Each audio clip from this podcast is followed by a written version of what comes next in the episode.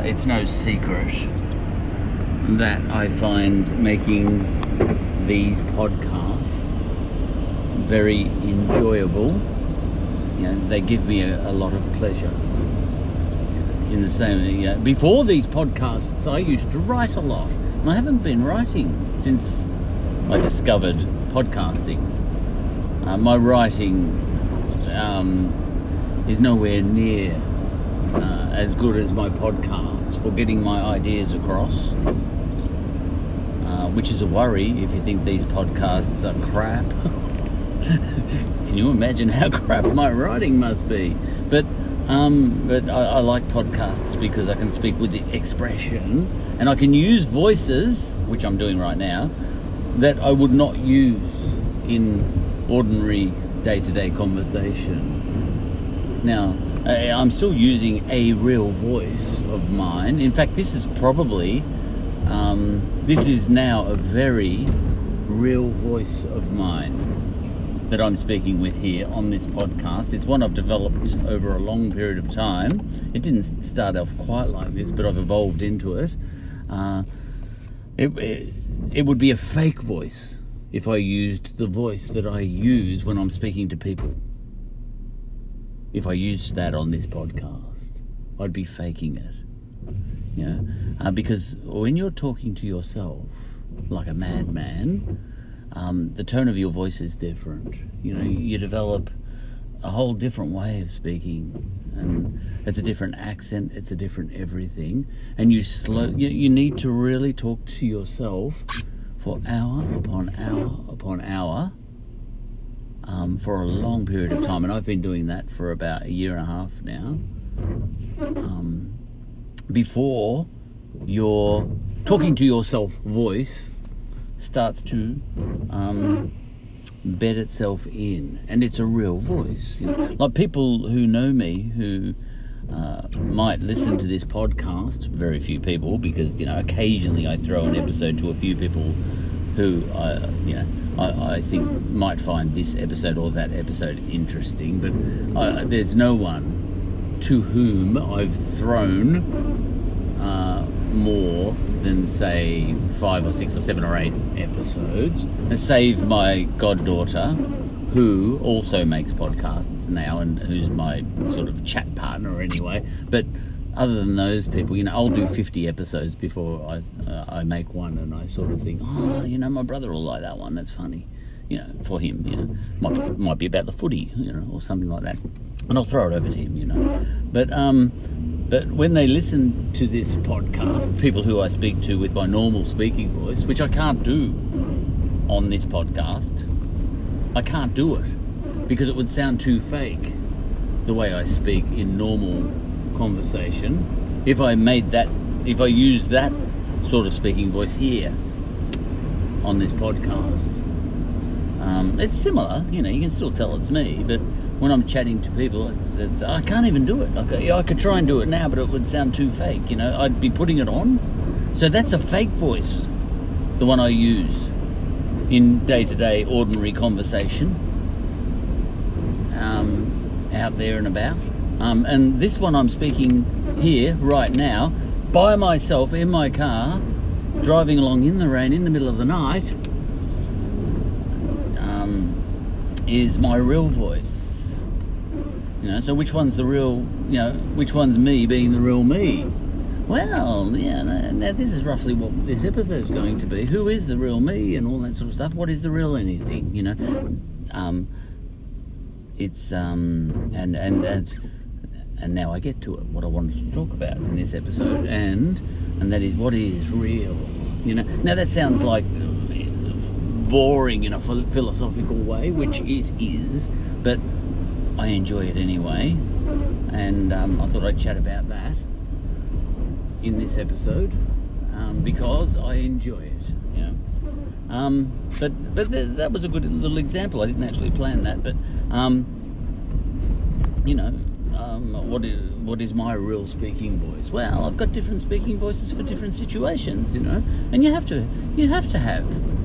Like, I, there's no way, if you, if I told you to speak to yourself in solitary confinement for a year, and you did, it wouldn't sound you wouldn't sound the same after about a month as you do in ordinary everyday life. You know, you'd start develop a different, developing a different voice. So, you know, uh, which one is real? Um, now, I want to expand that idea because I, I was, I was, um, because I've, t- you know, I, I know, I know all the, um, not all of them, but I know a lot of the way philosophers talk about what is reality and what isn't and all that sort of stuff. But it actually is really fascinating to me, you know, what is reality and what isn't. You know, are your memories more real than a brick that you trip over? You know, and things like that. Is your love for your mother more real than that same brick? You know, is love real? And all that sort of stuff. Is God real for you? And all that sort of stuff. You know what I mean? Is God re- more real than um, this illusion of this, you know, this world all around you, all the buildings and the cars and the rain and all that sort of stuff? You know, is is um is God more real than all of that for you? You know, is this just an illusion? You know, and even if you're a um.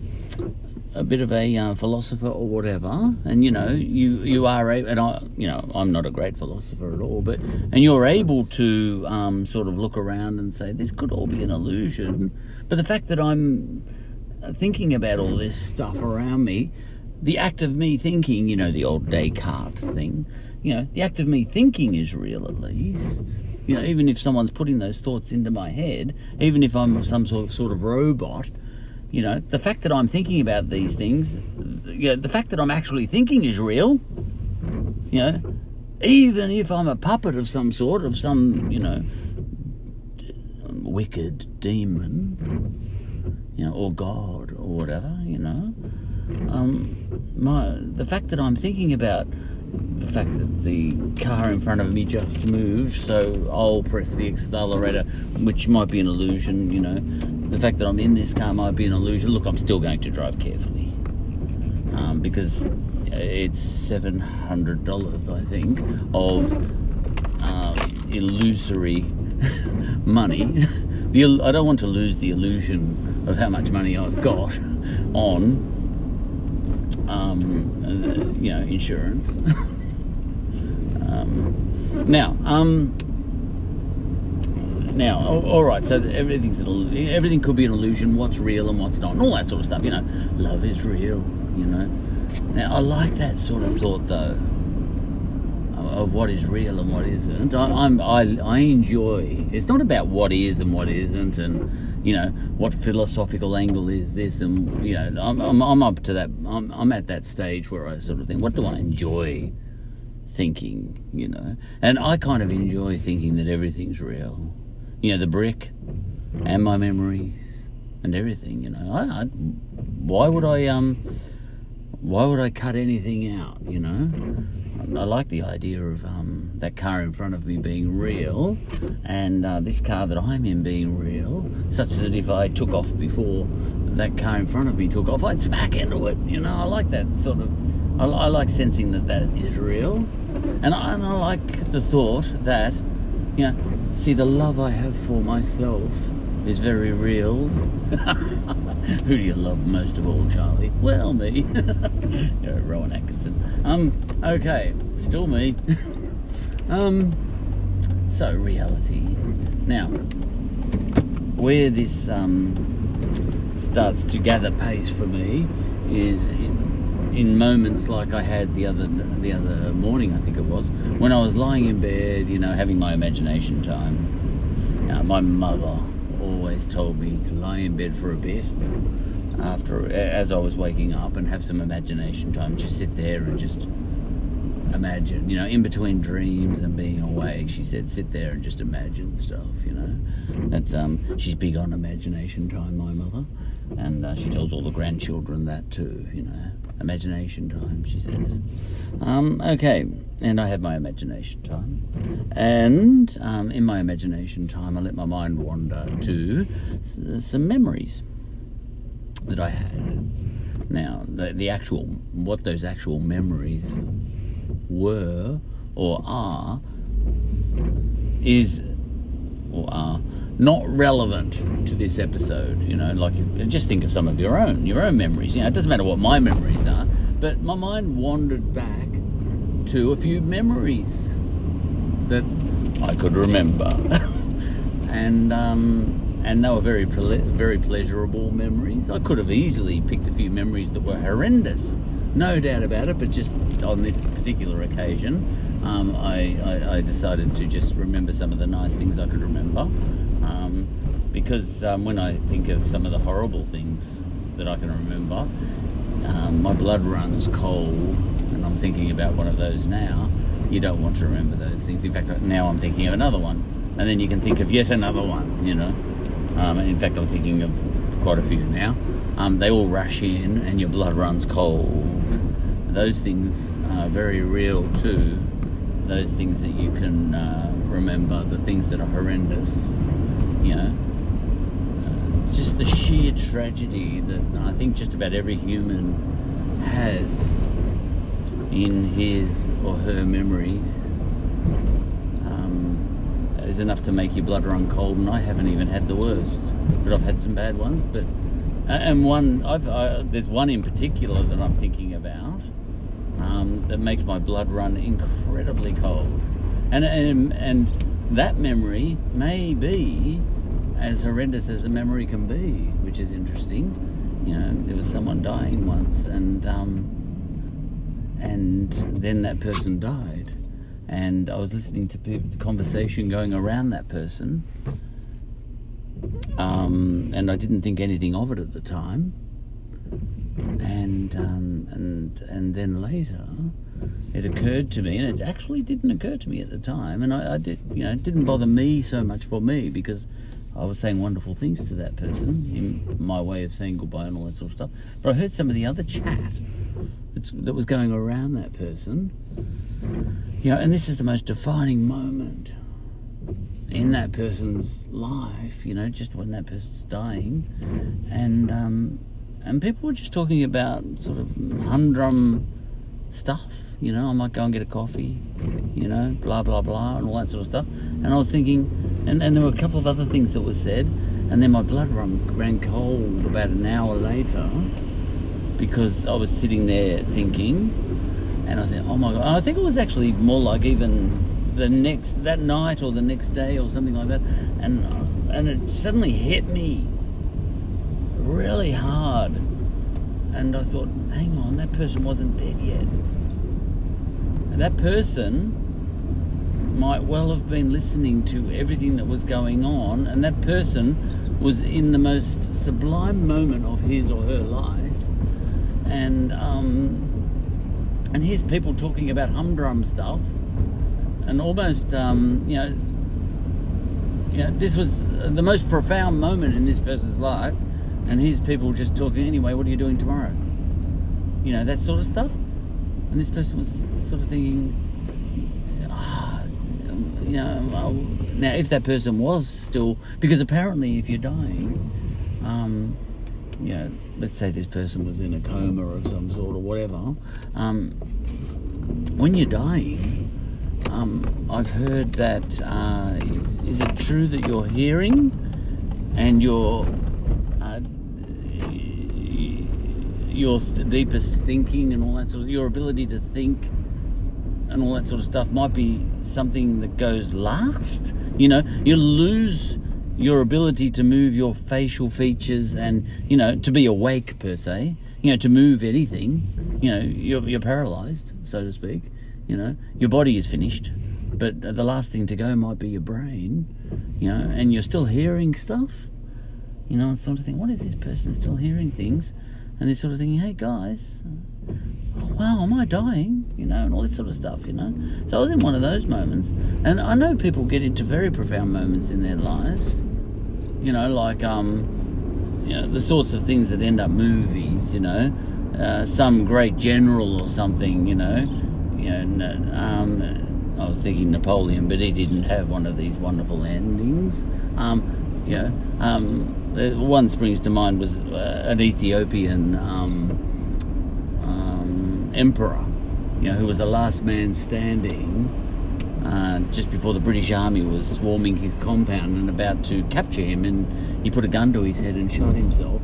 And I'm thinking, um, you know, and he shot himself, and he didn't die immediately, you know. And, and you're sort of thinking, oh, this guy, you know, you're thinking, I was an emperor of the whole, of, you know, a whole land or something like that, and here am I dying.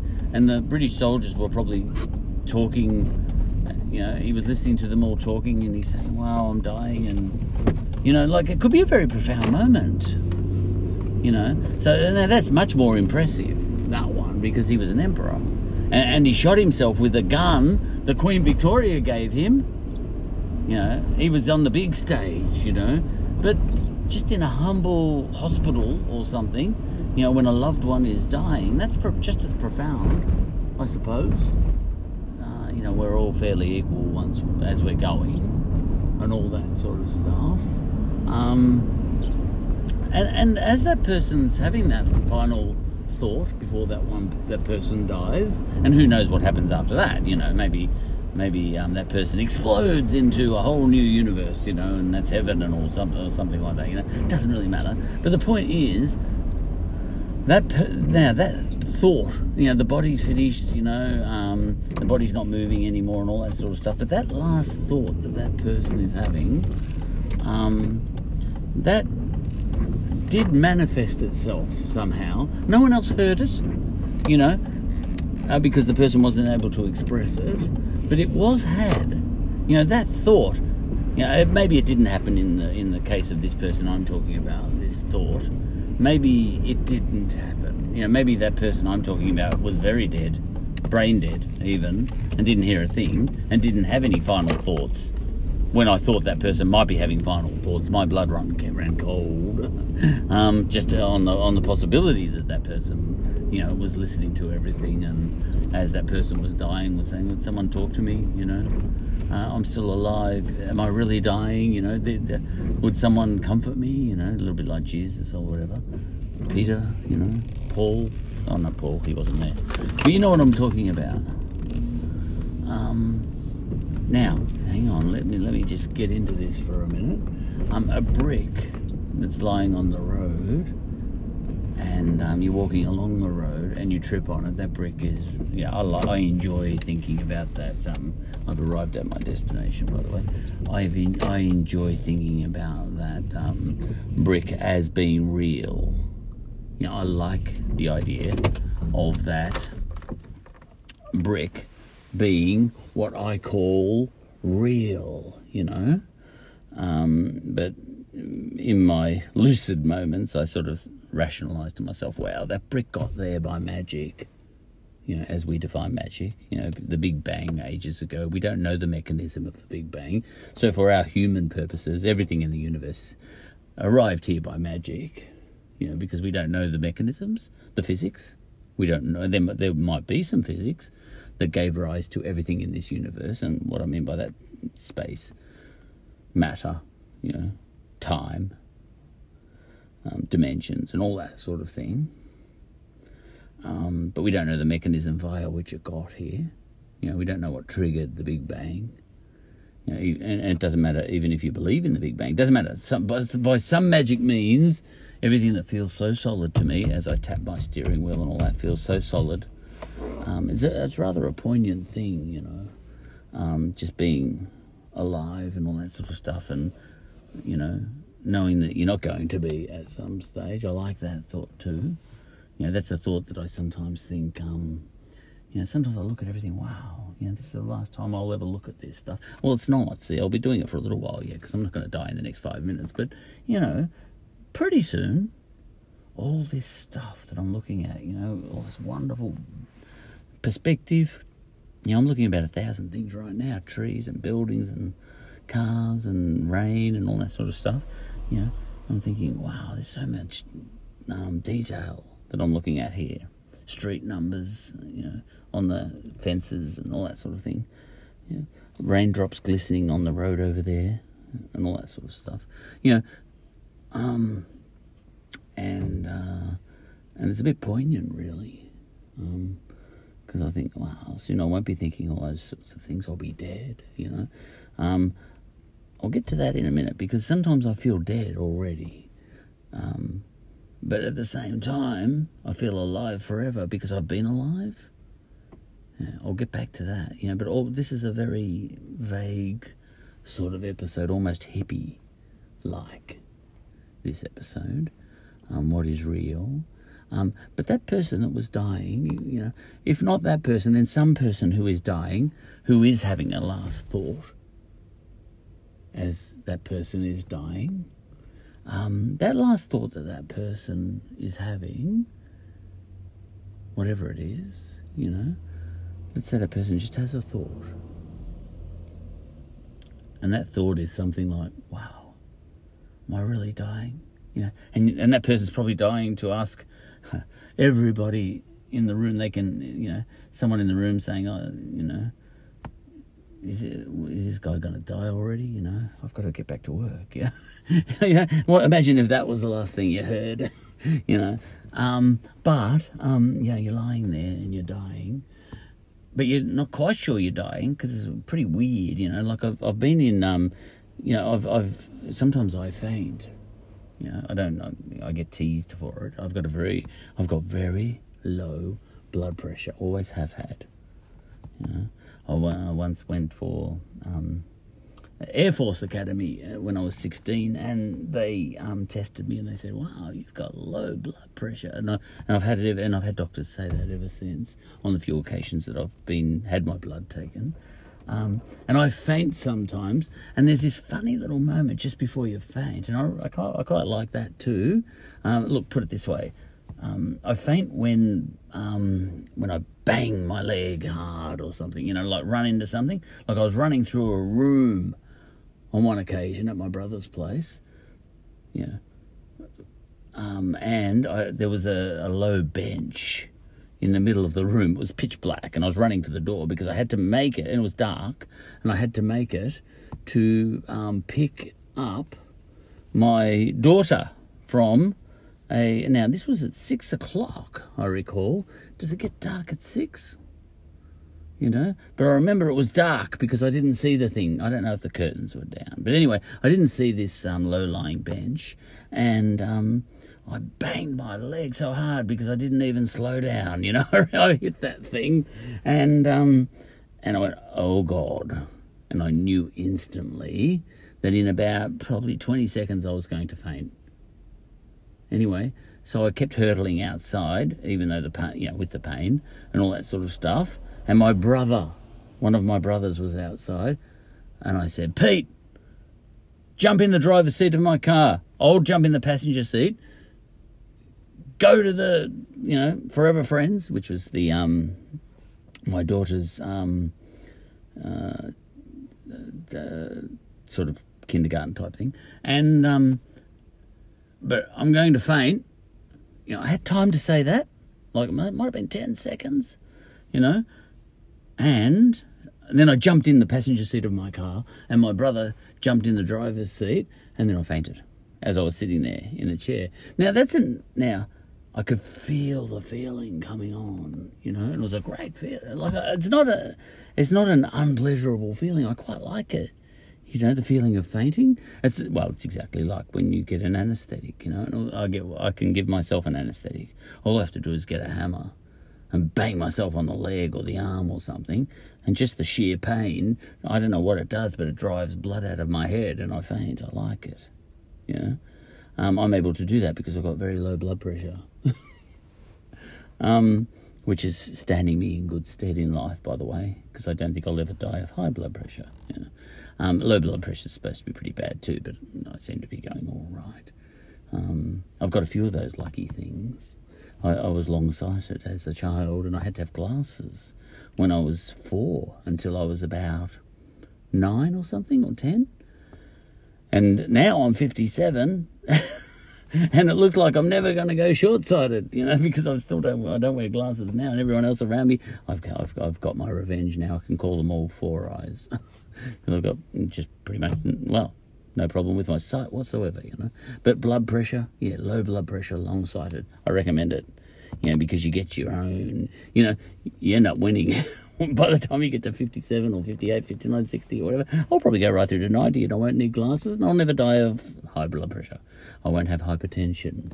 Now, um, but that aside, it does cause you to faint occasionally. Now, um, it is a pretty interesting feeling. You know, kind of um, woozy or, you know. Well, it's that feeling. If you've ever had an anaesthetic, it's quite fun. Ten, nine, oh, didn't last very long. Anyway, um, maybe dying's a bit like that, you know, and um, you're having your last thought, you know, imagine, well, I'd be that boring. If I was dying and I had four more seconds to think of something, you know, you'd think that you would think something quite profound, you know. Uh, dear devil, uh, I don't renounce you, just in case. I don't want to be making enemies. Who said that? Was that Oscar Wilde? You know, but um, this is not the time to be making enemies. Uh, no, that was Voltaire, wasn't it? I think um, Oscar Wilde said something about the wallpaper. Um, I like Voltaire's better. This is not the time to be making enemies. Do you renounce the devil, Voltaire? Oh, well, I hardly think this is the time to be making enemies, you know. But what I, you know, what I would probably do with my last four seconds is go ten, nine. And then something, you know, a voice would go, are you actually using your last four cent- seconds to count backwards? Oh, yeah, yeah, I could be using this time more wisely, couldn't I? um, time sort of stretches out as you're dying. So, you know, four seconds can last a long time and you can have all these thoughts as you're dying. Um, but as you're having that last thought, as you're dying, uh, that last thought... I enjoy thinking that that last thought did exist in the universe. But no one heard it except you, and you died straight afterwards. You know that very last thought you had?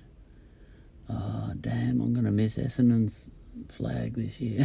You know, whatever your last thought is, you know. But whatever that last thought is, um, I dreamt the other morning that I was at the dinner table with Donald Trump. You know, that, that was entirely in my dreams. Actually, well, um, so I was at near the end of a dinner table and there was this prat, who wasn't me, um, at the end of the dinner table and he was talking about Donald Trump, not saying terrible things, but, you know, um, scoffing at him and all that sort of stuff. And I was looking over and then I looked over the other way and there was Donald Trump with this grin on his face because he's listening to every word. And interestingly, um, and I was actually interested in this myself, I was amused and... Yeah, I don't know what I would do in real life in that situation. Um, I was amused because, ah, you're listening to this. And I, I, I kind of gave him a little smile, Donald Trump. He was just sitting over there. And I let the guy keep talking, and I can't remember any more than that. But what I was, what I was, what I'm interested, what I was interested in when I woke up after that one, um, was, oh, wow, you know, that... It only occurred to me later that, oh, that's the President of the United States of America, you know. Surely you'd be a bit amazed to actually find him on the end of the table, but it seemed like the most normal thing in the world that, I, that Donald Trump, Trump happened to be uh, just there. And there was a bit of camaraderie right there between me and Donald Trump, you know. Maybe it was a kind of Irish troublemaker sort of, um, you know, the joke. um, you know, I just thought it was sort of funny, yeah. But anyway, what I, what I enjoy... Now, that that... That dinner engagement I had that in my dream the other day, did that actually exist in the universe? And I like to think it did. Well, it did, because I just told you about it. Now, it didn't exist physically like a brick in the middle of the road that you could trip over, um, but did it, it still manifested itself. It still um, existed. You know, it still... I'm able to tell you about it. So it existed to that level. You know, it didn't exist physically. Donald Trump, you know, Donald Trump doesn't know he was there, but I know Donald Trump was there, you know what I mean? So it wasn't very useful to anyone else, that dream. Um, you know, Donald Trump wasn't at that dinner table. Uh, it was a, some sort of, um, uh, you know, a um, reception type arrangement, you know, tables everywhere and all that sort of stuff. But... Donald Trump was there for me, but he wasn't there for anyone else. So this is a very personal thing that happened. And it did happen in my dream, you know, just like a memory. You know, there are things that happen in my memory, have happened that now exist in my memories that don't exist in the universe now. They did happen. They did exist in the past. Um, one, I was, well, here's one. I was flying an aeroplane solo, the, you know, for the very first time. Uh, when I was young, I learnt to, you know, fly an aeroplane. And I, the very first, and I got a surprise, you know, that I was up to about, um, I can't remember, my, I can't remember whether it was eight hours or twelve hours.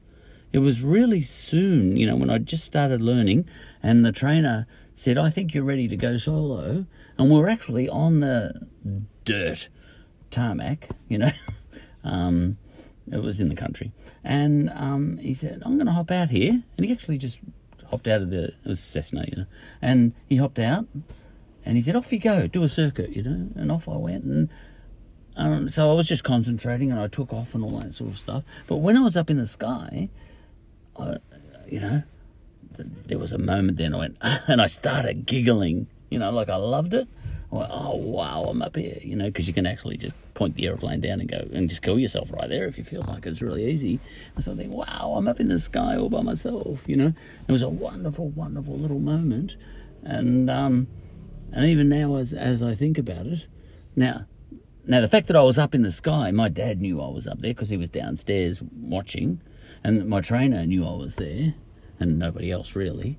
But um, now they knew I was up there, but they didn't know um, um, how I felt about being up there. You know, it's a very, when you're in a little cabin up in the sky, you're a long way from anybody. That's really private up there. Um, you're in a little bubble way up there, and I was up there, and I was giggling. You know, I just I could I, I could have picked my nose, you know, because it was just that private. You know, it was my own little moment. And I was sitting up there and I was saying, oh, wow, this is amazing, you know. But I was giggling, you know, like a kid. Like, oh, well, I was a kid. You know, I was only sixteen.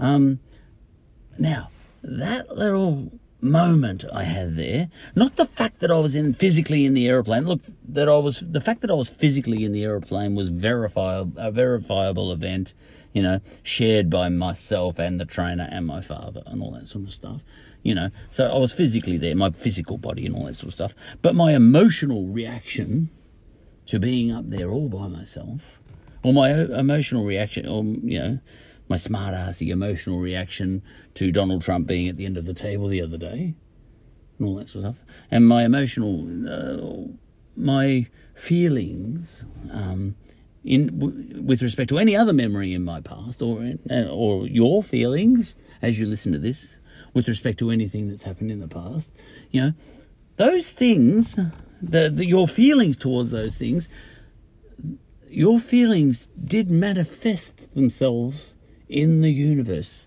They did exist as feelings. Now, I know they didn't exist as a brick, but they did exist as something else, not a brick. Now, we get a bit arrogant, you know. Uh, we play judge and jury as humans and say the brick is more real than your impression of that brick, you know, because I might have an impression of a, a brick, and I might be a little bit deranged, and I might think it's a balloon, but... Now, look, let's say I was that deranged, right? Like there was something wrong with my head, and I saw a brick as a balloon. You know, I looked at a brick and I thought, and it looks like a balloon to me, and I'm thinking, and I even imagine it floating up in the sky, you know, a brick. Now, the brick is, you know, verif- is real for everybody pretty much, you know. But um, for me personally, you know, ima- well, no, I don't even have to be deranged. I can imagine that brick floating up, and that's what people do in movies. They make there was a, a movie called House, was it, where a house went up in the sky, you know, with balloons attached to it. I forget what that movie was. Um, oh, you get, you know, you get all sorts of things, bed knobs and broomsticks. You know, you get a bed flying through the sky. So, you know, now. These things are happening in our imaginations. You know, all sorts of things happen in our imaginations, and um, and they are real.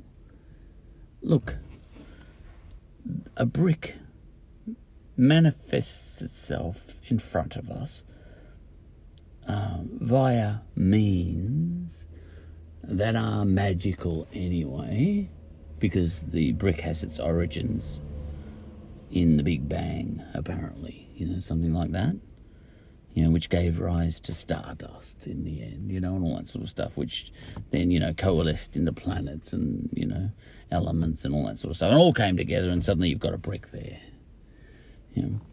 Um, so, uh, the physical structure of that brick is a kind of a magical thing in its own way. Now, it's got a different status than, um, you know, Donald Trump, that Donald Trump of my imagination in my dream the other night. You know, he didn't have a physical kind of form, although I thought he did have, you know, when I was in the dream. But, you know, he was there in my imagination. Um, what's more real? That Donald Trump that I was smiling at, and he smiled back at me, by the way, you know, that Donald Trump did exist in my imagination, and that brick does, um, does exist right over there, you know. Now, as a, they both exist, you know, um, as manifesta- as manifestations, as as things that have produced themselves somewhat magically in the universe, you know. Um, now it's more it's more useful to more people to imagine that brick over there is real than it is for people to imagine that my im- imagination impression of Donald Trump in my dream is real, you know, because it's much more practically useful for people to believe that brick is real than something I just made up in, in my dreams, you know, imagined. You know. But both, I'm, I'm not sure that we should have the arrogance to um, say that that brick is more real than the other thing. You know, that Donald Trump before. You know, that um, my dream of Donald Trump, not the real Donald Trump in America, you know, what we call the real Donald Trump in America, which Donald Trump is more real, you know. Um, you know, the Donald Trump that I met in my dream the other night, or the Donald Trump that's in America, you know. I know which one I've... There's only one of those two that I've met. You know, but anyway, that's a whole other story. Um, but, you know, do we have the right? We have the right to think anything we want. You have the right to be stupid, Charlie, even. You know, when people say, you've got the right to think any... You have the right to believe anything you want, you know. Um, my wife's uncle says, yes, and you've, you've got the right to prove yourself an absolute idiot too, you know. But... um. But, um, reality, when that person who was dying that I that I uh, considered before, because somewhere in the world right now, there is someone dying who's lost control of all his, we'll say his, um, physical, you know, ability to move his arms, legs, face and all that sort of stuff. But he is having one final thought just before he dies, you know, and, and let's say his last thought as he dies is, my bum is itchy and I can't damn well move my hand to scratch it, you know. Now imagine that's his last thought just before he dies. You know, and it's quite possible someone is thinking that somewhere in the world. I'm damn near going, someone scratch my ass, you know. There's someone in the world is thinking that quite possibly. But no one can hear him because he can't move his, you know, and there's your tragedy. Um... But if someone's having that thought, did that thought exist in the universe? I think it did. Now, I know that brick over there existed in the universe too, and exists still, actually, after that guy's died. But it's not going to exist forever.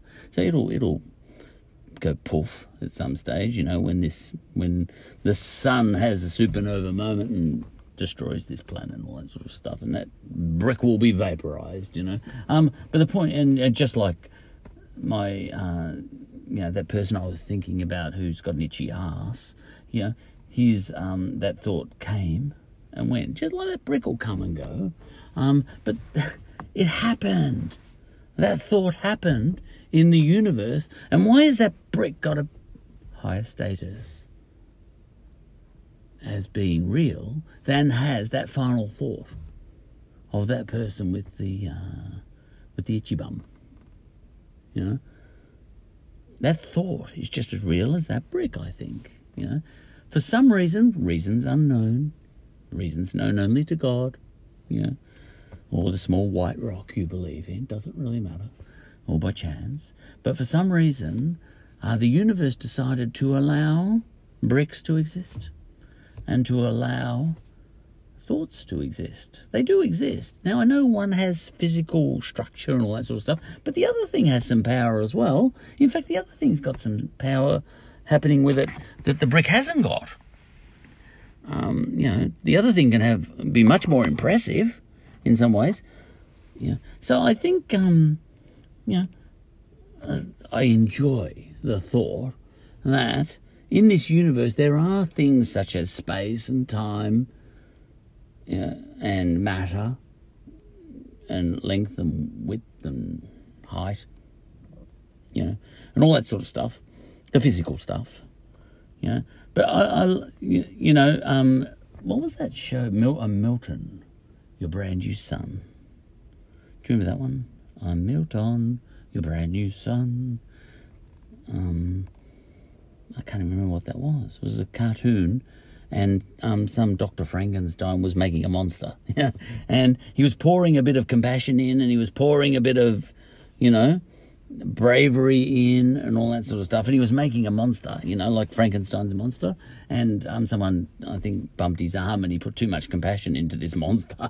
And it became too friendly, which is a pain in the neck. And that was the premise of the whole cartoon. Um, now... When Frankenstein was making that monster, which was called Milton, um, he was pouring, you know, all sorts of things into it. Now, I like to think that, you know, when the universe was being made, a whole lot of um, a whole lot of features were poured into it. Um, for example, space. You know, whoever made this universe, you know, whether it was a little white rock or God or, you know, the mind of a small child and all those sorts of things, or chance and whatever, um, or nothing, you know. But whatever it was, it was, I liked, I enjoy thinking that someone was saying, how are we going to design this thing, you know? Um, and, all right, we need to pour a few things into it. What does this universe need to make, make a really interesting universe? Well, space would be handy. Fair enough, space. You know, and then that, let's say it's God, you know, and God was thinking, yeah, but what's space without time? You know, space without time doesn't even exist because space, there's, uh, oh, it's gone, you know. You can't have space without time because there's no, space has got to stretch out through time for us to actually kind of appreciate it. You know, you, you, space-time. I read a book once uh, by... Um, by Stephen Hawking, a brief, what is it? A Brief History of Time. And he used to just call, and I actually kind of got it when he, when I was reading his book. Oh, I get that, space has to unfold. You know, like I actually got it, you know, to, I think I did anyway, event horizons and all that sort of stuff. You know, like after the Big Bang, let's say, if we imagine a Big Bang, um, you know, after one light year, you know, oh, sorry, after one year, Um, light or even the possibility of something having having got a light year away from the centre um, defines how much space there can be. You know, it's kind of the space is unfolding, you know, space is unfolding at the speed of light. Space and time are linked. Don't worry about that. Anyway, when um, space-time is all one thing sort of thing, you know. Um, But whoever was making this universe, you know, they were pouring some features in. And I like to think, and and we like, and it's not, we don't have the right to say some of those things that were poured into the universe are real, you know, we, and we tend to do that, you know. Um, we tend to say anything that's got space, time, matter, energy, those things are real, we say, you know, because we kind of, we can get ten people in a room and they can all agree that um, that you know, if you drop a tennis ball, that it falls to the ground and starts bouncing, you know, and everybody in the room says, "Yep, I all, we all saw that," you know, and there's kind of an agreement. So we say, "All right, we'll call that real," because there's a bit of a consensus going on with it, You know, and someone said, I just had a dream that um, I just imagined a golf ball doing that. And everyone else in the room says, I can't trust that because only you had that imagination. You know, we can't actually, we don't, we can't verify that, you know. And and you can say, I promise I did just imagine that, um, all you like, but we can't verify that. And then, um, and he says, well, yes, you can, because you just, I couldn't have even spoken it had I not. Yeah, but you know what I mean.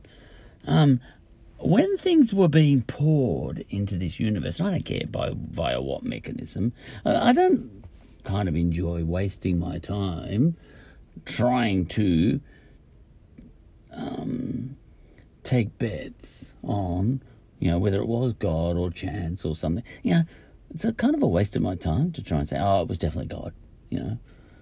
You know, so who cares? If I can't, if I can't know, I don't want it. I don't even care. It's a kind of hypothetical. I'll waste my time. It's like something did. Doesn't, I don't care what did, you know.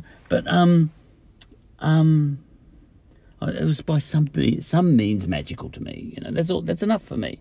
I don't need to know more. You know, why, why waste time? Well, I know why people waste time doing it. You know, people have got all sorts of different reasons for wanting to decide what, via what magical means, you know, the Big Bang happened and all that sort of thing. You know, there can be something in it for them for a start, you know, for themselves personally.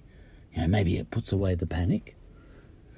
Um, or, you know, maybe it's a power trip of some sort. You know, maybe it can be useful, you know, if you put it about that, you know, God told you that he made the universe. But let's just put all that aside. Um... Let's just call it God, you know. It doesn't have to be the God that you're thinking of. Um, right, God's pouring all these things in, like, you know, Doctor Frankenstein pouring features into this uh, uh, monster that he's making, Milton, your brand new son. And he pours in, right, one of the features of this universe I'm going to make is going to be space-time, you know, a concept of time passing and a concept, a concept of space, you know, and that concept of space and that concept of time, you know, like, it's hardly worth even having that stuff unless I pour into that universe something that can appreciate that space and time. I'm going to pour into this universe um, chemicals that will one day come up, coalesce and become um, thinking things that, you know, can actually think about this space and time, and that'll give me more pleasure. You know, maybe maybe God was looking for pleasure when he was making humans, you know. But the point is, okay, now if I make this thing able to appreciate, you know, these living things, and this is animals as well, space and time, such that a cat can leap onto a tree and eat a sparrow and all that sort of stuff, you know, so they can make an appreciation of how much space there is between myself and that sparrow, as I'm a cat. And if I leap, I know how far I can leap. I'm, I'm combining all these things of, you know, these ideas I've got in my head as a cat, or space and time, leap and yum, bang, eat that sparrow, you know. But, uh, you know, and, and but then I'll make other um, animals that, you know, I'll, I'll pour more features into this thing such that some of these animals, or maybe all of them even, are able to imagine things. You know, like I can have a cat dreaming of that sparrow that night. How do we know that cats don't do that?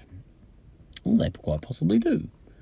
It's quite, you know, I, have you ever had a cat smile in the middle of the night as he just imagines that beautiful crunch, that crunching sound of, you know, just the bird's body, you know.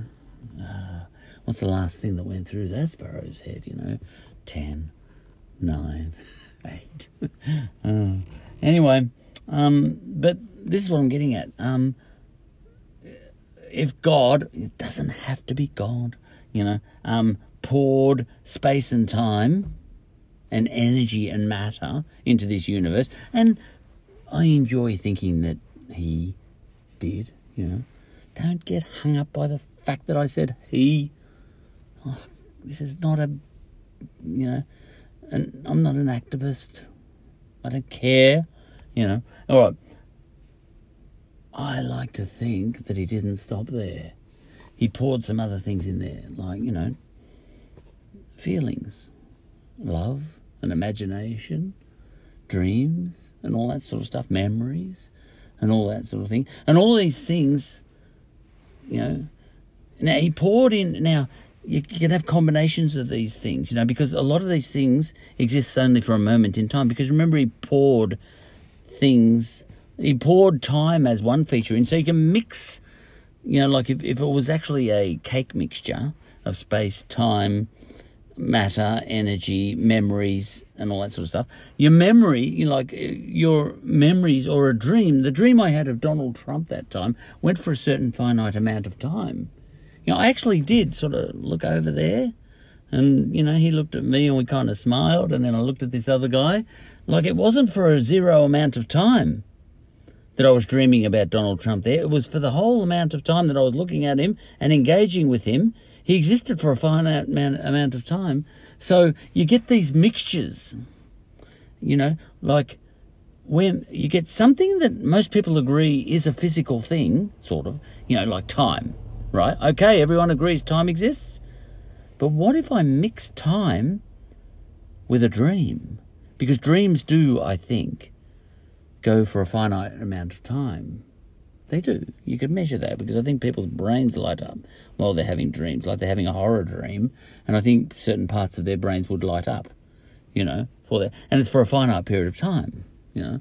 So how can you mix something that doesn't exist with something that does exist? I, I, I sort of say you can't, unless both things exist. You know, because a dream does last for a certain amount of time. So what you're doing there is mentioning, uh, mixing something that you kind of think doesn't exist. Dreams aren't real, you know. So you're mixing something that's not real, and yet that thing that's not real actually managed to exist for a certain period of time. How can something that's not real exist, get carried along by something that's real? And by that I mean time. So all dreams, I think it's arguable, exist for finite periods of time. You can't have a dream that does exist for zero amount of time, because then it doesn't exist. The dream doesn't exist if it exists for zero amount of time. Now, I'm going to finish off here because I've got to get in, but I see this is the sort of stuff I really enjoy talking about. I just enjoy it. I'm not trying to, you know, start a new religion here or a new philosophy. Well, this is very old philosophy. Um, you know, I'm, I'm just parroting ideas that people have had for centuries, you know. Um, and, and I've read about them, so now I'm able to think about those things and enjoy them myself, you know. Um, but... Um, Yeah, I like to think uh, that every everything that manifests itself, you know, either physically or not, is real in the universe. Each of the things that happen in um, our existences, as it were, are real. Well, I enjoy thinking of them as real, even if um, even if they are pla- even even if they are an illusion, they're a real illusion. A real illusion. See. If it's all an illusion, it's still a real illusion. Um, I think the guy that came after Descartes argued that, the philosopher, one of the ones who came after him was a Scottish one. I can't remember their names. Um, it's still a real illusion. Oh, no, that was Descartes that came up with that one, yeah.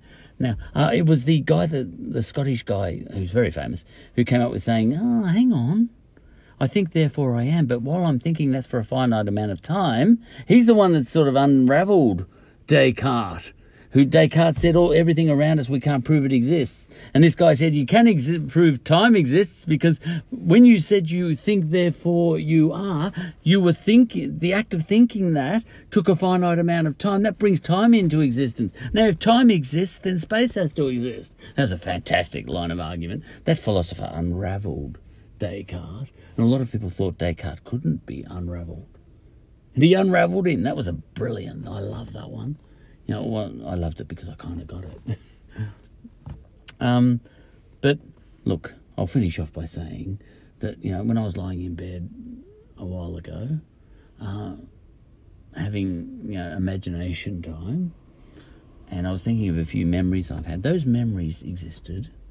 And to a certain, exist, to a certain extent, that they existed at one point in time, and, and oh, well, the memory exists now, but, you know, a thought that I have now, it did exist once in the universe, but if time is just a component feature of the universe, and, you know, and something like a God or us in heaven or whatever later can look at things independent of even one one feature or another. Let's say we'll just, oh, let's take time out of the equation and just look at everything without time being a factor, you know, and suddenly everything in all times suddenly coexists, then that thought that I had the other morning in my imagination time, or that bloke with the itchy arse, you know, just before he died, that thought he had, it's still sitting there, you know?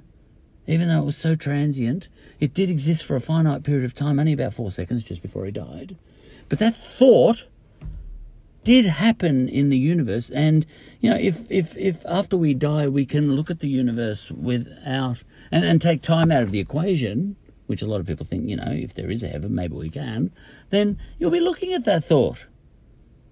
You know, say, oh, look at that thought. Oh, hey, Jack, you had an itchy ass just before you died. He said, yeah, I know. And you know what? It's still itchy because, you know, um, how you're feeling when you die, that's how you are forever, and that's my hell. I've still got an itchy ass to this day. Uh, no, you haven't, because there's no such thing as time anymore, is there? Oh, yeah. Oh, very confusing. I don't know what that episode was about, but I enjoyed it. That's all I know. All right. Oh, fifty-six minutes I spoke for. fifty-six minutes. I wonder if I can say anything else just to round this out at an hour. Um, probably not. Um, what is real? Love is real. You know? Um, well, I've really... I could have said this episode in five minutes and I said it in an hour. But, yeah, that's all I can say. I enjoyed all that. Look, I'll finish with a thought. Yes, I've got a thought to finish off with. In that context, you know, if all these things that exist in the universe, dreams, memories, bad experiences, good experiences, your impression of something, even if that's not real, um, the lies you tell and then believe, and the myths you make up. Actually, remember I said that brick exists more than something that I dreamed? Well, you can actually make things you dream um, more real, if you can convince everyone else of those things, than that brick. People, you know, and that's uh, mythologies, you know, throughout history. You know, Zeus was very real, you know, for a lot of people. But he was imagined. A Joan of Arc had a dream. I had a dream. You know, Joan of Arc had a dream, and um, you know, all my life I was sort of thinking, ah, oh, she just made that up. You can't call that real. But to a certain extent, it was real. And you know what? Sometimes um, dreams that people have uh, are more powerful. The myths we believe can be more, are more real for people, quite often, than things that are, you know, what I would call real, like a brick. You know? um, and there's plenty of evidence for that. You know, like I know a lot of people, I've, I've been studying Ethiopia, and a lot of people, you know, someone dreamed up this idea of Solomon, someone called Solomon marrying someone called Sheba, you know, and that person having, a, and those two people having a baby, and that baby was the first emperor of Ethiopia. Now, that's all clearly, you know, pretty clearly myth, made up, but it's actually real in the minds of a lot of people. More real, it's just fact. It's just straight fact. I don't think we should um, disrespect dreams and so on, and myths, and made-up stuff, as having a lower status than a physical brick, all in all, you know, because both of those things are manifestations of the universe. Somehow they've made their way, they've each made their way into the universe by magical means. And who are we to say that the brick is more real than the myth? fifty-nine minutes and forty-eight seconds. I can't make this go all the way. fifty-five, fifty-six, fifty-seven, fifty-eight.